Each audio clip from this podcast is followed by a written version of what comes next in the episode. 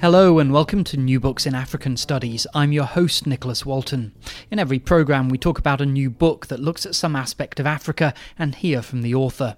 In this programme, that book is A Labyrinth of Kingdoms 10,000 Miles Through Islamic Africa by Steve Kemper. It's the story of a man called Heinrich Barth, who took part in an expedition that led from Libya across the Sahara to Lake Chad and then through the Sahel to Timbuktu. It took him over five years, and Steve's book is a terrific account of an expedition that certainly fitted in with the great age of exploration. Here's the interview. Okay, now joining me on the line from, I believe, over in the United States is Steve Kemper, and he's the author of A Labyrinth of Kingdoms 10,000 Miles Through Islamic Africa, which is quite an extraordinary book about a, a rather extraordinary tale. Um, it really gives you a, a, an up close view of what exploration was like in the 19th century. It's very easy to. Uh, to think of the, the great names of, of, of, explorers and to sort of say, right, well, they did this, then they did that, then they did this, uh, without really capturing what was involved in actually getting to those spots. And uh, in focusing on the life of a, a, a chap called Heinrich Barth, who was a, a, German who joined an expedition in, in 1849 as the uh, scientific ex, uh, uh, uh, expedition scientist, really. Um, Steve is really able to to tell us exactly what was involved in an expedition like this, and you know it's one of those stories as well, which uh, which which is just a, a delight in the telling as well. So, hello, Steve. How are you? I'm very well, thank you. Whereabouts are you exactly? Is it are you in Connecticut? I live in Connecticut at the moment, which is having Saharan temperatures. Uh, we're, we're way over 90 and very humid. Goodness me. Well, I'm here in London and we'd gladly swap for anything. So, uh, you know, I hope you enjoy that anyway over the next uh, few months. In the meantime, let's crack on with the book. I suppose the first thing to, to ask is um, can you tell us a little bit about yourself and, in particular, how you came across the man that's at the center of this book of yours? Sure. Well, i have been a freelance journalist for more than 30 years. And during that time, I've, I've focused on people who are breathing, people alive. But uh, for some reason, this guy, Heinrich Barth, caught my attention. And it's the first time I've written a book of historical narrative. I've I heard of Barth um, in a book of dispatches from Africa by a famous Polish correspondent called Ryszard Kapuscinski, whom you may know about. He Absolutely, wrote Shah, yeah. Shaw's. Uh, so he he came across a plaque in Timbuktu that said this is where Heinrich Barth, the famous German explorer, had stayed. And Kapuscinski went on to say that Barth had spent five years exploring the Sahara, that he had been pursued by bandits and murderers, that he had uh, drank his own blood to survive, uh, and that he had brought back incredible amounts of information which was not appreciated, and he died heartbroken. To me, that sounded like the bones of a great story, and that's how I got interested. And and what? Tell us a bit more about your background before. Had you done any of this type of, um, you know, sort of looking at Africa, or, or or did the figures that you picked up on, whereabouts were they from? Well, it, I had been I've been to Africa a number of times, but it was always in in pursuit of stories about living things, never never about history. Uh, I've never written anything in which all of my sources were dead. So this was my first venture into this. What I what I was pleased to find is that you still need the same ingredients whether the, whether your your your characters are dead or alive, and that's they have to be strong main characters. They have to have great adventures. They have to have passion, and there has to be some sort of uh, denouement. And I that was all there. So uh, I wrote about Barth. I was about to say your book is absolutely full of all of those things. So, um, I, I, I, actually, can I just ask a question about the sources before we kick off? Uh, was it difficult to piece together this extraordinary story? The story itself is is told in Barth's massive book. So, and he that was a, that was a treasure for me because he he he, he makes daily, almost daily entries for five and a half years about where he is, what he's seeing, who he's talking to. That was fantastic for narrative. What was difficult to, to, to weave in was the background, the historical context in Africa, in Europe, to, to weave in the, uh, the correspondence from the Foreign Office between the, the consuls and the vice consuls in Africa and, and the people in London in the Foreign Office, his correspondence in Britain and elsewhere. Um, the, previous explorers, their experiences, things they had seen, and, and the contrast with Barth. Those were the those were the the, uh, the narrative challenges for me. Right. Well, I think that this is the point where we can really focus on Barth himself. Um, can you tell us a little bit about him? Uh, kick off. He he was born in 1821 in Hamburg. Uh, he studied sciences and he ended up on this expedition in 1849. What kind of man was he? Well, uh, he's he's a he's an idealist. He's completely devoted to science. I think one of his uh, his brother-in-law, who was probably his best friend, called him a uh, almost a priest for science. Um, he was a difficult character because he, he his life revolved around knowledge and science and collecting information. He was not a very sociable man. He, he didn't get along well in parlors um, or in academic departments, for instance. He got along better in the expanses of Africa when he was in danger or being deprived. So, and, and he, he was a, a, a, field a field scientist. He's a an icon for those people. You, you during the book, it's fairly obvious that he was at his happiest when he was away from the main body of the expedition, but he also comes across as perhaps a little bit prim and dry-humoured, slightly over-earnest. I think those, those that's all accurate and fair to say. Yes. He was you don't read barth for the jokes. But then you know uh, you read it for the adventure and there was certainly a, a, a great dollop of, of adventure. Um, let's just set the scene for this um, expedition of his. Um, obviously this was this was as you described it i believe in uh, towards the end of the book it was the the cusp of the age of exploration as it became the age of, of imperialism. And there was a real lust for opening up the continent of Africa and, and finding out what lay inside, but also all of the trade routes and trying to find out exactly, you know, what connected to what. And uh, one of the things that you mentioned quite early on is that the um, uh, uh an astonishing amount of uh, fatalities had hit expeditions that tried to get into the center of Africa via the Gambia over on the west coast. Um, and then there was this character called James Richardson, who was the leader of this expedition. Fantastic character himself, which uh, no doubt we can talk about as well. And his view was that uh, if you came south, basically from around Libya, where Libya is now, and worked your way south across the Sahara, although that was a bandit strewn, obviously you're crossing this enormous desert sea, that was the way to get into these areas of, uh, of Africa that really needed to be opened up. Yes, that's exactly right. Richardson said um, too many people have died in the, the so called white man's grave, which is the, the, the route through the Gambia said, let's go through the desert and try it that way. And so that's what they did. So, the expedition, what did it set out to do and what was the planning involved, etc., etc.? Well, the, the primary the primary goal of the expedition was to, to scout commercial possibilities for the British.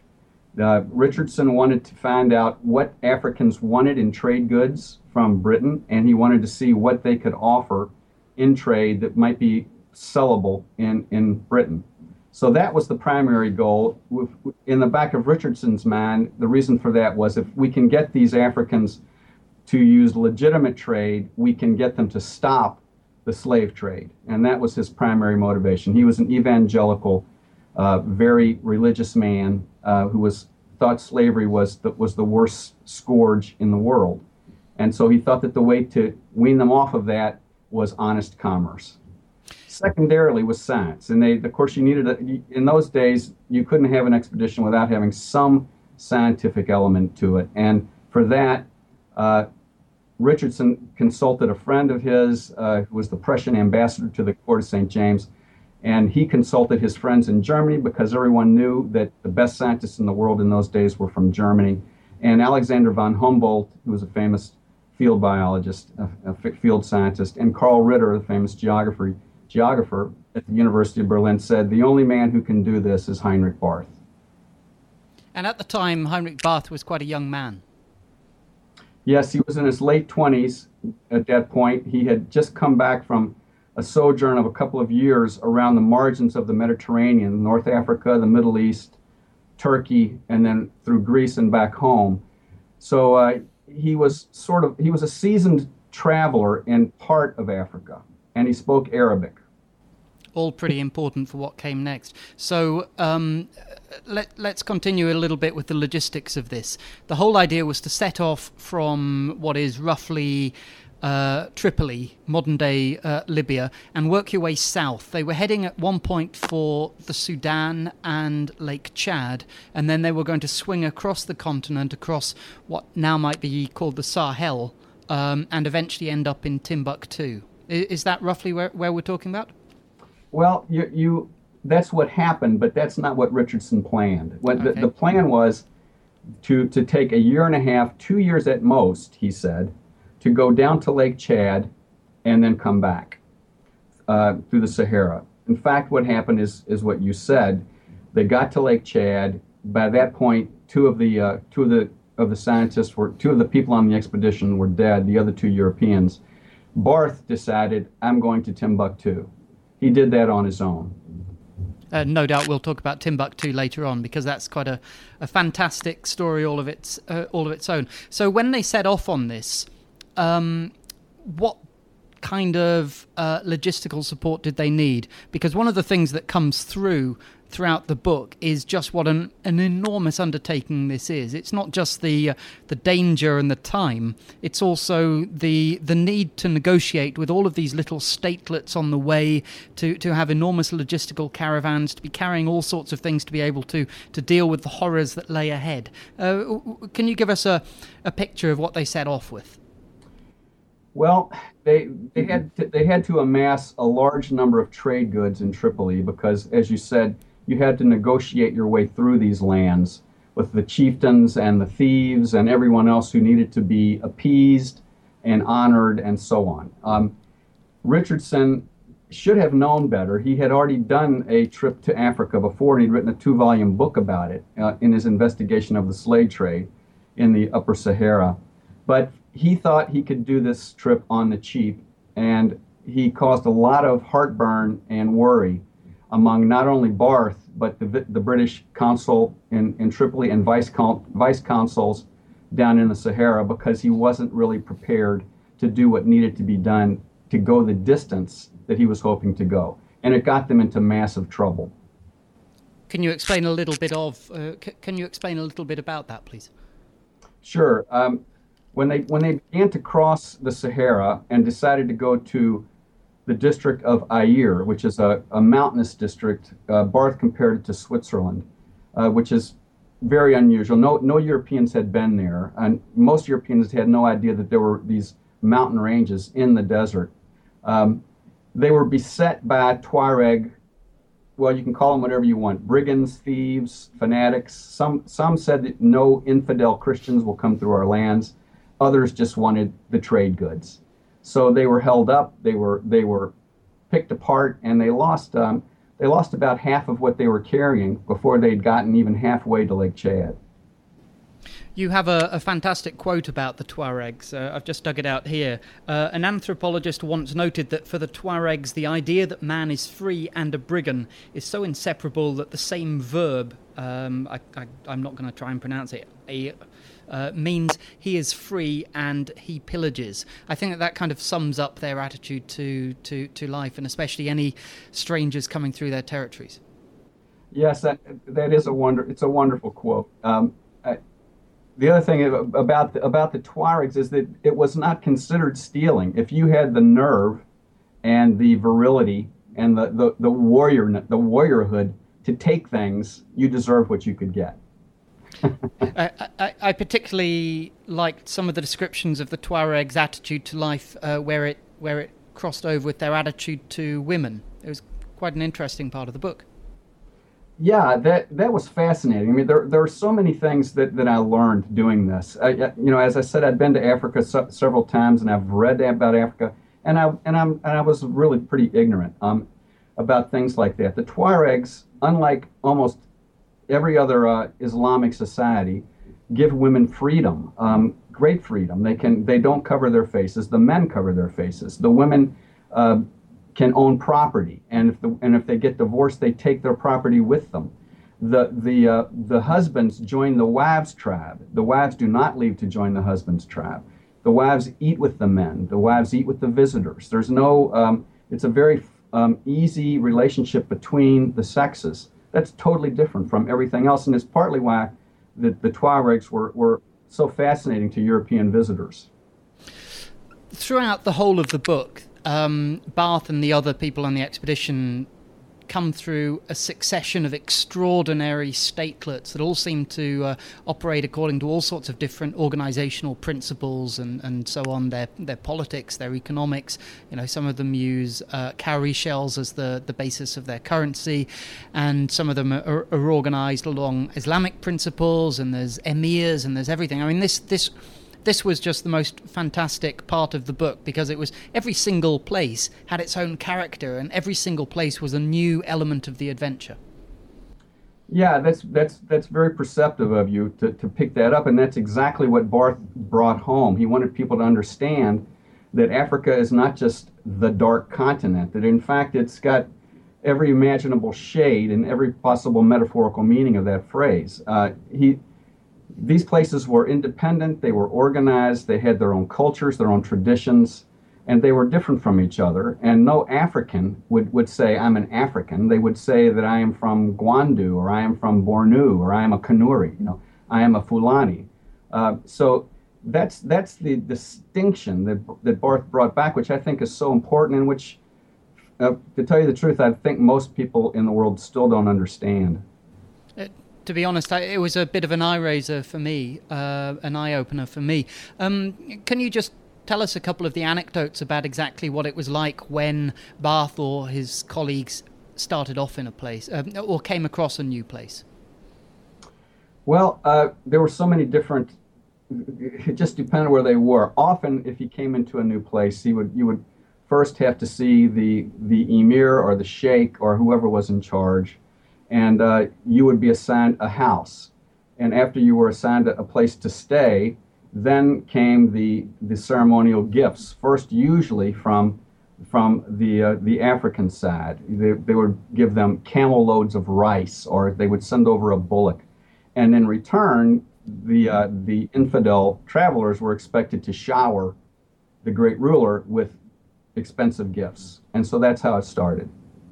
And in some of these places, it's quite clear that, that Barth was really scrabbling around to try and find things worthy of giving to the emirs and, and desperately worrying what it, what it meant for his a- actual health uh, if he wasn't able to, uh, to fulfill the emir's expectations. Yeah, that's exactly right, because uh, the, the Tuaregs had taken so much of the stuff already, and what he had left was often of not high quality, and because Richardson hadn't bought enough stuff. And uh, so then often these these rulers would say, "Well, fine, but you're you're not going to leave yet because you haven't given me enough stuff." Mm-hmm. And by the way, here's another bullock, so that means you're further into my debt. yeah. But the, uh, this was a crucial element of it because to actually negotiate these vast expanses full of bandits and what have you, it, it was very, so important to be able to, to, to win the patronage, in a sense, of the rulers of these little states that sat on trade routes, because that at least gave you some protection uh, in these vast expanses. I mean, you're, you're, talking about a couple of hundred miles very easily between these things. So if you weren't able to stock up with whatever was necessary and maybe have that, you know, that, that, that kind of guiding hand behind you, then you're even more easy prey to the bandits, let alone to those people who who sat on the trade routes. Yes, that, that's exactly right. And and for Barth, it was a double dilemma because it was it was not only his survival it was his ability to make progress so that he could do the science that he wanted to do. And with, without, without the goods, you weren't moving. And, and that's why he was so upset and anxious about whether the British government would give him more funds because Richardson had, had spent everything before they, almost before they got out of Tripoli. And they were out of money. They couldn't buy any more goods. They had been robbed of, of, of much of what they had and so Barth is in this frantic position of, because he is now the director of the expedition, Richardson is dead, he has to get more money from the British so that he can continue. And meanwhile, of course, the, the communications take six, seven, eight, nine months before um, Barth could hear anything back. It's extraordinary, though, that he was able to send things out. I mean, for instance, towards the end of the book, you're you're talking about how he was trying to find out how he was going to move on from Timbuktu. So he sent uh, letters um, north up to to Morocco, out uh, to the west coast of Africa, and also to the south coast of West Africa. Uh, and these letters, as you say, it, it, it, was a question of send them off and wait several months before they even arrived, let alone you know pick up the fruits of whatever they were able to achieve. Yeah, and uh, at least in that instance, they knew where Barth was. A lot of times he was on the move, so you're trying to uh, you're waiting for these these letters to, to get to Britain to get approved to get the goods together and then to get them back to find a caravan who's going in the general direction that your last letter came from and then the caravan has to find you and you have no doubt moved along so and yet they almost always did find them that that's one of the extraordinary things because the the the grapevine in the desert was so was so accurate that the news got passed between caravans who who met each other have you seen the infidels well yes they were you know, they were south of Bornu. You know, that, that sort of thing happened all the time. That's extraordinary. That, it, it's a bit like when we were talking about all the different statelets and, and how they were all developed in their own ways. Uh, just the the efficiency of the trade routes is also another thing that, that speaks of a it's a different type of development, but but, but my goodness me, it's there. It, it certainly is, and you know that that reminds me of the uh, the markets, which is a good example of this. Barth was, was stunned to find European goods every place he went in Africa. In Timbuktu, at Lake Chad, there would be swords from Germany, there would be silks from Britain, there would be glass from Venice. Uh, it, it, it's extraordinary that all of this material was making its way into territory that Europeans uh, had, had barely set foot in, but the traders had gotten the goods there. Uh, one anecdote you tell is is where he appears in a market um, and he starts spotting goods that were stolen from him a, a, a month or two earlier. yeah, that, that's a, that's a very funny. Barth, of course, uh, Barth saw the humor in that. Uh, James Richardson did not see the humor in that because he ran into it as well.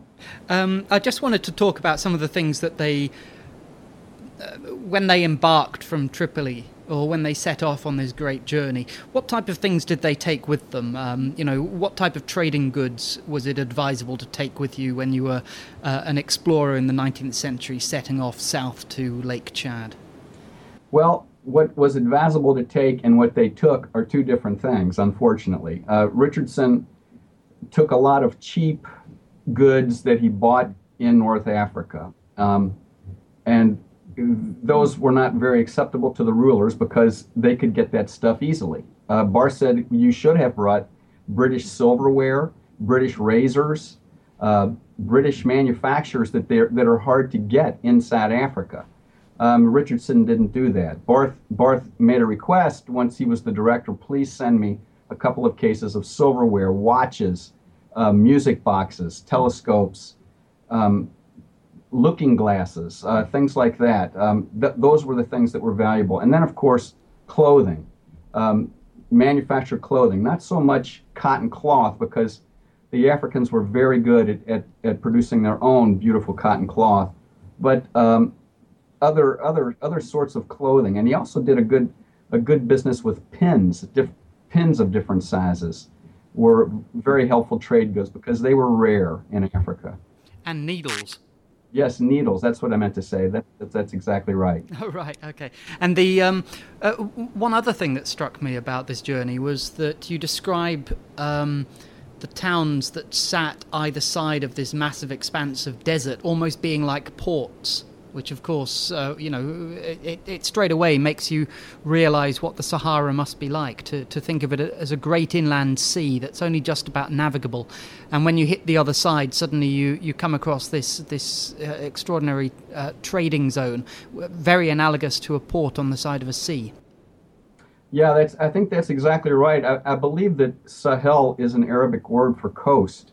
And they, they literally considered that that Sahel, that, which is the band that runs in between the desert and green Africa, as the coastline.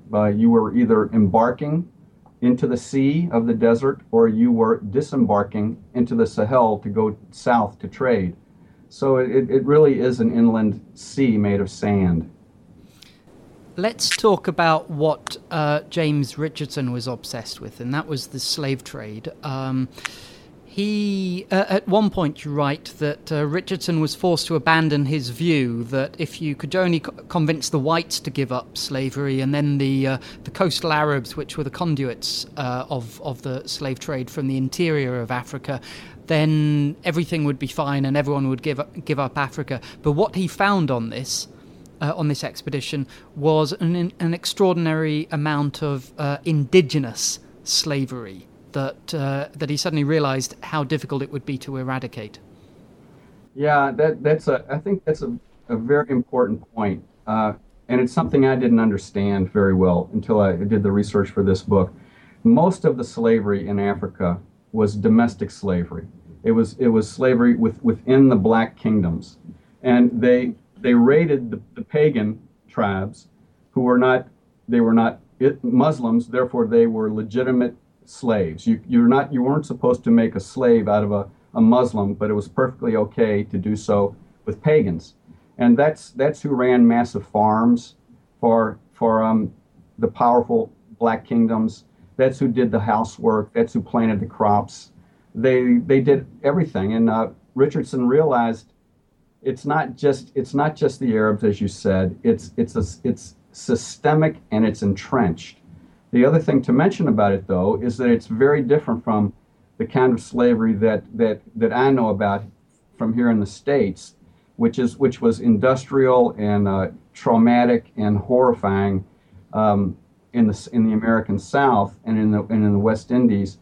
In Africa, uh, is, Islam treated slaves very differently. The, they could own property, they could uh, they could marry a free woman, and their children were born free. Uh, things like that were really surprising to me. So it was it was a very different type of slavery. There, there did seem to be an enormous number of categories of slave, and almost it, that depended on which which um, which little statelet you were you were a slave in. I suppose. But some of the scenes, much as you, you draw a distinction between that and the, the far more kind of industrial type of slavery, which was part of the transatlantic slave trade, um, there are some extraordinarily harrowing scenes that, that, that, that, you paint a picture of.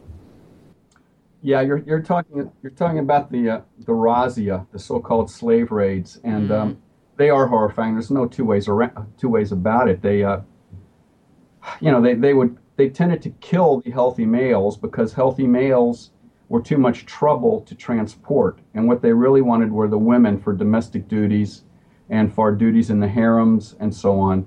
So there's that scene in the book where Barth is watching 200 men, young men, with one leg chopped off and they're bleeding to death in front of him. Um, I, I, can't even imagine that scene, how, what it must have been like. Barth responded by describing this new tribe, which he had just been introduced to in this horrifying way. He described their physiognomies, what they had on, what they wore in their ears. Uh, it, it's a, it's a, it's chilling and horrifying. And there were also an enormous number of children taken. Yes, of course. Yeah, and the children, the children often were separated from their from their mothers, from their parents. That was not permitted once you were. If a slave was born in while you owned a slave, you couldn't separate the mother and the child, you, as as they did in the American South, but they could separate them after the slave raids. They they divided up the booty, and the children may not stay with the mothers.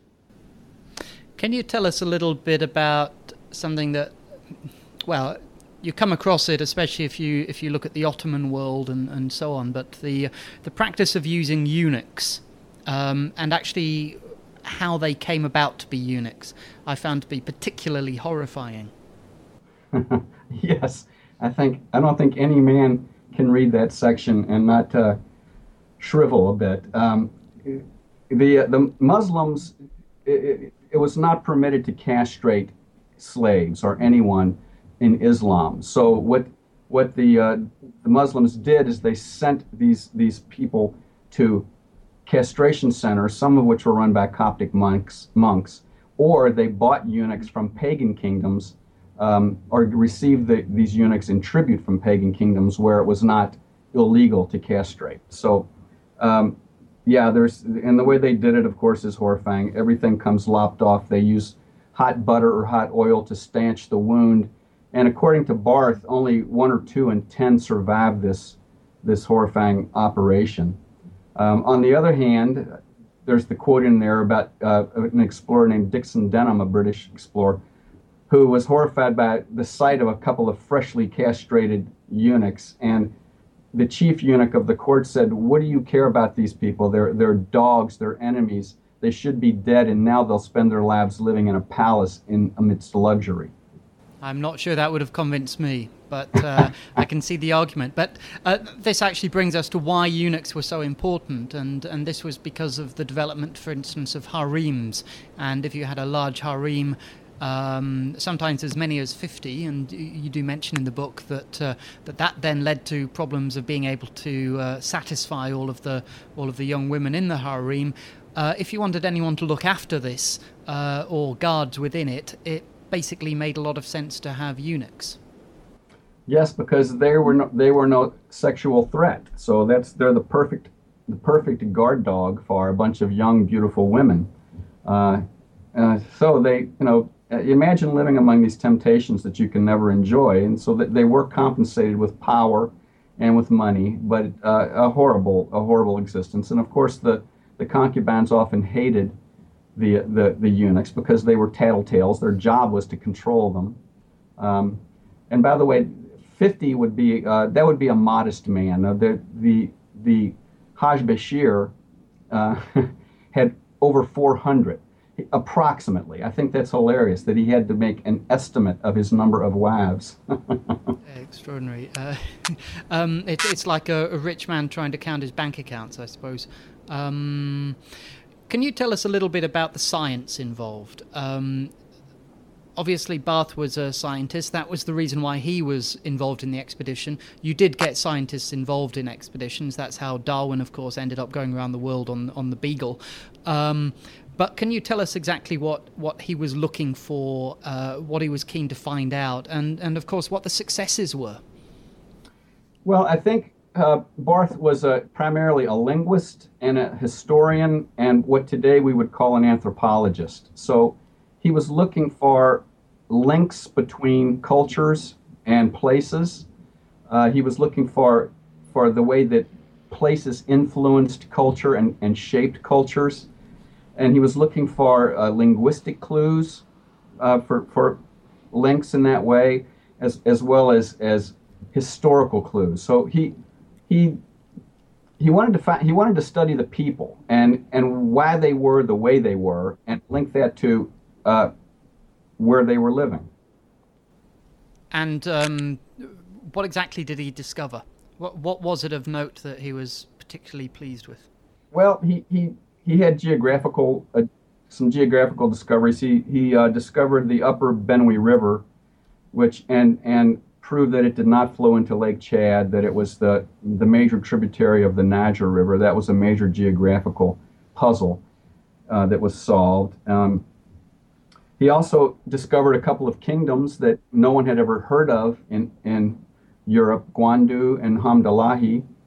Uh, he discovered that that the the language that is peculiar to a, to a town called Agadez, which is in the eastern part of, of the Sahel, was very similar to a language spoken only in Timbuktu, which was uh, far, far to the west. And it turned out that that historical uh, historical incidents linked these two things. That the Songhai Empire had been had conquered both way back in in the 14th or 15th century and had left garrisons in these towns.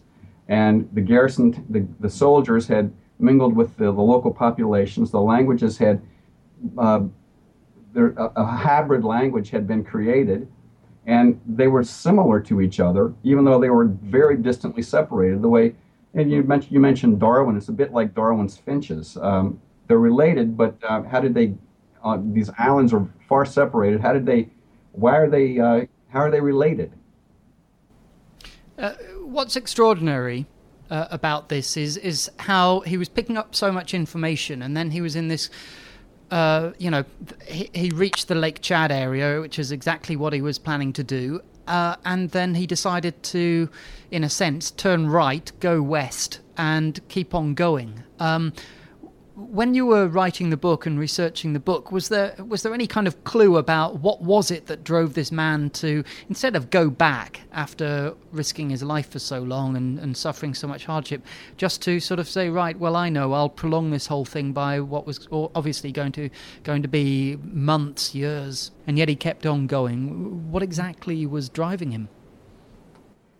Uh, he doesn't say uh, precisely, except that my, my my speculation is that he felt that he had not accomplished enough yet in the expedition, although he certainly had. He'd, he'd made all sorts of excursions from, from Bornu on Lake Chad to, to kingdoms all around the lake. Um, but he wanted to go to Timbuktu because that was the place that had the allure back in the mid 19th century. Only one European was known to have reached there and survived Rene Caillié, a Frenchman. Mm-hmm. Um, and it was irresistible to someone like Barth. He wanted to he wanted to trace those cultures, and then he wanted to see what Timbuktu was like. Uh, and he, yeah, he, he, he just could not resist going to the next new place. It's, it's what made him a great scientist. But you're talking about uh, how long? Sorry, let's go back. How long had he already been on the road by the time he made this choice that he was going to push on to Timbuktu? Well, I think he. I think this was about uh, two and a half years is, is when he decided. So he was already beyond, far beyond the maximum expectation that the uh, the expedition would take. But he said he wanted to go. He asked permission, and the the uh, British government, to its credit, said yes, we would like you to do that, and we'll fund it.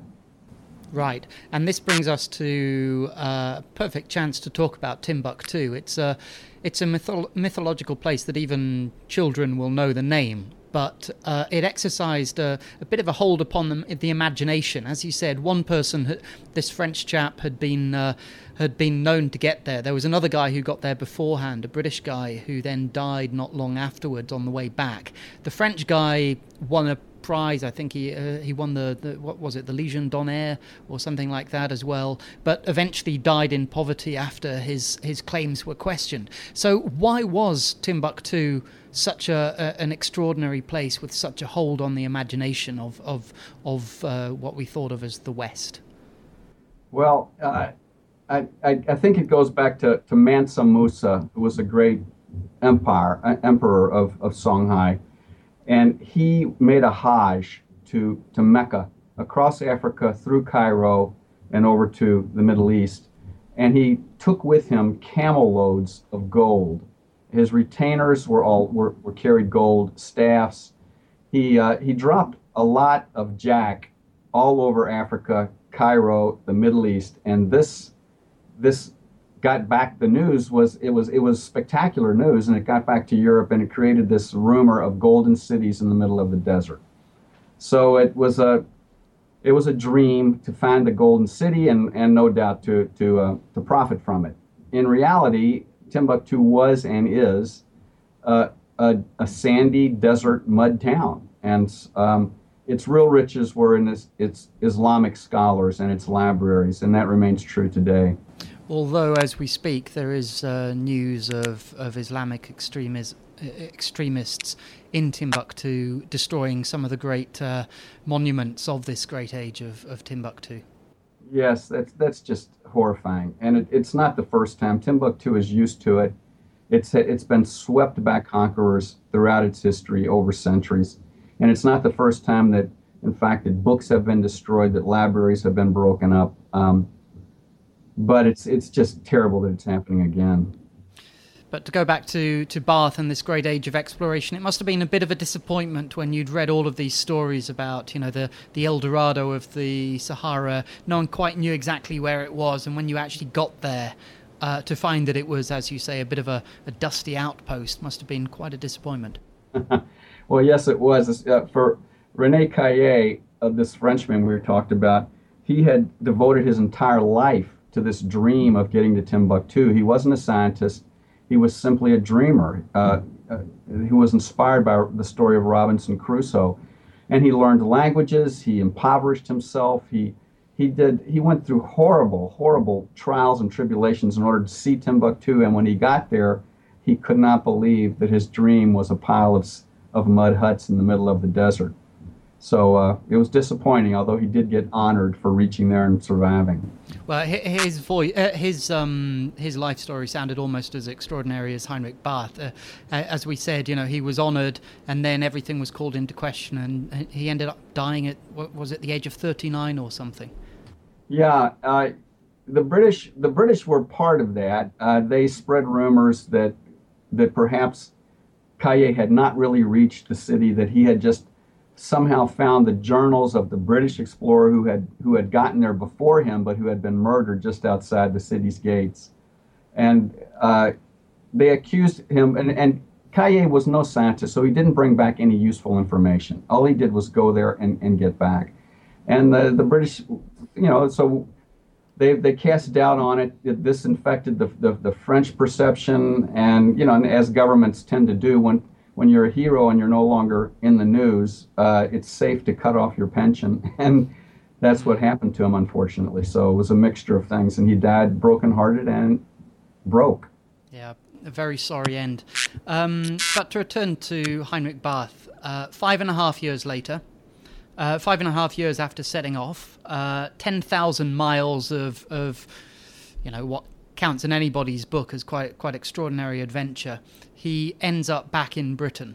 Um, he's pretty well received, to be honest, but um, the adulation stops far short of what we might have expected. And this is the big question that lies behind your book. Uh, this was the great age of exploration. We had uh, Speke and Livingstone and Stanley, uh, Burton, the rest of them, and we all know about them. And then there was this yes, it, it, he wasn't necessarily the, the most all consuming personality that you might ever have come across, but what he actually achieved, both as an explorer and a scientist, was pretty, pretty extraordinary. So, did you ever get any closer to working out why we haven't heard of him as much as we ought to have done? Well, as you as you said, uh, he did get honored by the British government. He did get honored by the Royal Geographical Society and by various societies in Europe. Um, and but there are a lot of things that I think contributed to him not being famous, and no single thing accounts for it. But when you add them all together, they they create a sort of fog that hides him um, from the public. One is that his book was too long and too boring for the public to, to digest, especially in comparison to David Livingstone's work, which was exciting and dramatic, or, or Richard Burton's books, which were also scholarly but were heavily dramatic and exciting as well. Barth wrote as a scientist, and it did not appeal to the public. He was also German, and I think that had something to do with his reception um, by the public. Um, uh, one of the greatest expeditions in English in English exploration was led and and succeeded because of a German. I don't know, if and that seemed to stick in the craw of some people in the Royal Geographical Society, for instance. So uh, there was that aspect of it. Um, Barth was also very critical of the government in his book, um, saying that they didn't support me the way they should have. I spent way too much time deprived and so on. That's not appreciative that's not appreciated, rather, because the British government really did make extraordinary efforts to support Barth in Africa. It was just too difficult. Then, on the, then the, the, the style of, of was changing, the interest of the public, because of, because of Livingstone and Burton and, and, and those explorers, the public was more interested in the east and south of Africa and less interested in the Sahara. So Barth had sort of gone geographically out of style there was that as well. Um, and then I think partly is it's what he came back and said about what he had seen, and it didn't fit in with the growing feeling um, that we need to take Africa, we need to civilize Africa. Their only hope is European civilization. Mm. That fits in with all of the different civilizations that he came in, across on the way, and that they're, in some cases, extraordinary level of development. Yeah, uh, you know, I, it, it's hard to to justify uh, taking over someone and pillaging them and imposing your ways on them if they have a civilization of their own. It's much harder to do that. you can't justify calling them undeveloped, uncivilized. And you know, there, there were many parts of Africa that were that way, but certainly this this part of Africa was not. It, it had long historic um, systems of government, commerce, organization. It was all there, um, and yet because Europeans and and and America had been there, we would have done the same thing. By the way, uh, we did it with our Indians. We treated them all the same. You know, you treat them all the same. It's Africa and Africans, and there weren't distinctions made. Well, Steve, it's a terrific story, and you've done it terrific justice with your book. Um, I thoroughly enjoyed it. Um, but before we say goodbye to you, I'd like to just check up on what you would say your favourite place in Africa is. Have you had a good think? yeah, I, I, did think about it, and, and I'm sorry I'm going to have to give you two answers. That's okay. For nature, it, it would have to be Masai Mara because uh, it's so gorgeous, uh, and you can see so many iconic African animals there. Uh, it's majestic, and the Maasai, uh, it, it's iconic Africa to me. But on the other hand, for gritty Africa, um, I really did enjoy Timbuktu. It's a it's a special place, and because of the history and because it's in the desert, and it's just picturesque and tough at the same time. Fantastic. Well, I've never been to. Um I've never been to Timbuktu, but I've got photographs from my own childhood playing with cars in the dust in the Masai Mara. So, uh, uh, although I can't remember it that well myself, uh, I probably share your, your view on, on the first one. Uh, so, thanks very much indeed, Steve. Are, are you working on anything uh, exciting now, or, or are you still dealing with this particular project? No, I've got another book contract about another historical obscurity. This time he's American, but he also worked for the British again. Um, he was in the Boer War and mm. did a lot of work in, in Africa and in East Africa as well. He's, so it's another uh, historical adventure coming up. And by the way, thank you very much for your thorough reading of the book. Uh, no, no, no. As I said, it's a terrific book. Really, really enjoy it. Um, and it's a book that you know, some of the ones that we do are, are slightly more academic, and, and some of them are, are well, I've, I've I spoke to a woman called Erin Haney who'd done a fantastic book of collecting photographs from the 19th century and the 20th century uh, about Africa, and it, it's this just sort of fits in with all the other ones that I've read. Uh, it was a real joy to read. So thanks very much indeed for writing it. Uh, fundamentally, uh, but thanks very much indeed for speaking to us. It sounds as though your next projects uh, would be very well worth uh, um, hearing about as well. So when you get in, when you when you've uh, finished writing that, it's been published. Get back in touch. I will. Thanks for the offer. All the best. Enjoy the good weather. Okay. Goodbye. And that was Steve Kemper talking about his book, A Labyrinth of Kingdoms 10,000 Miles Through Islamic Africa. If you're listening from the website, you can subscribe to this and other New Books podcasts on services like iTunes. And if you're on iTunes, then don't forget the website. This is Nicholas Walton from the New Books Network, wishing you a good day from here in London.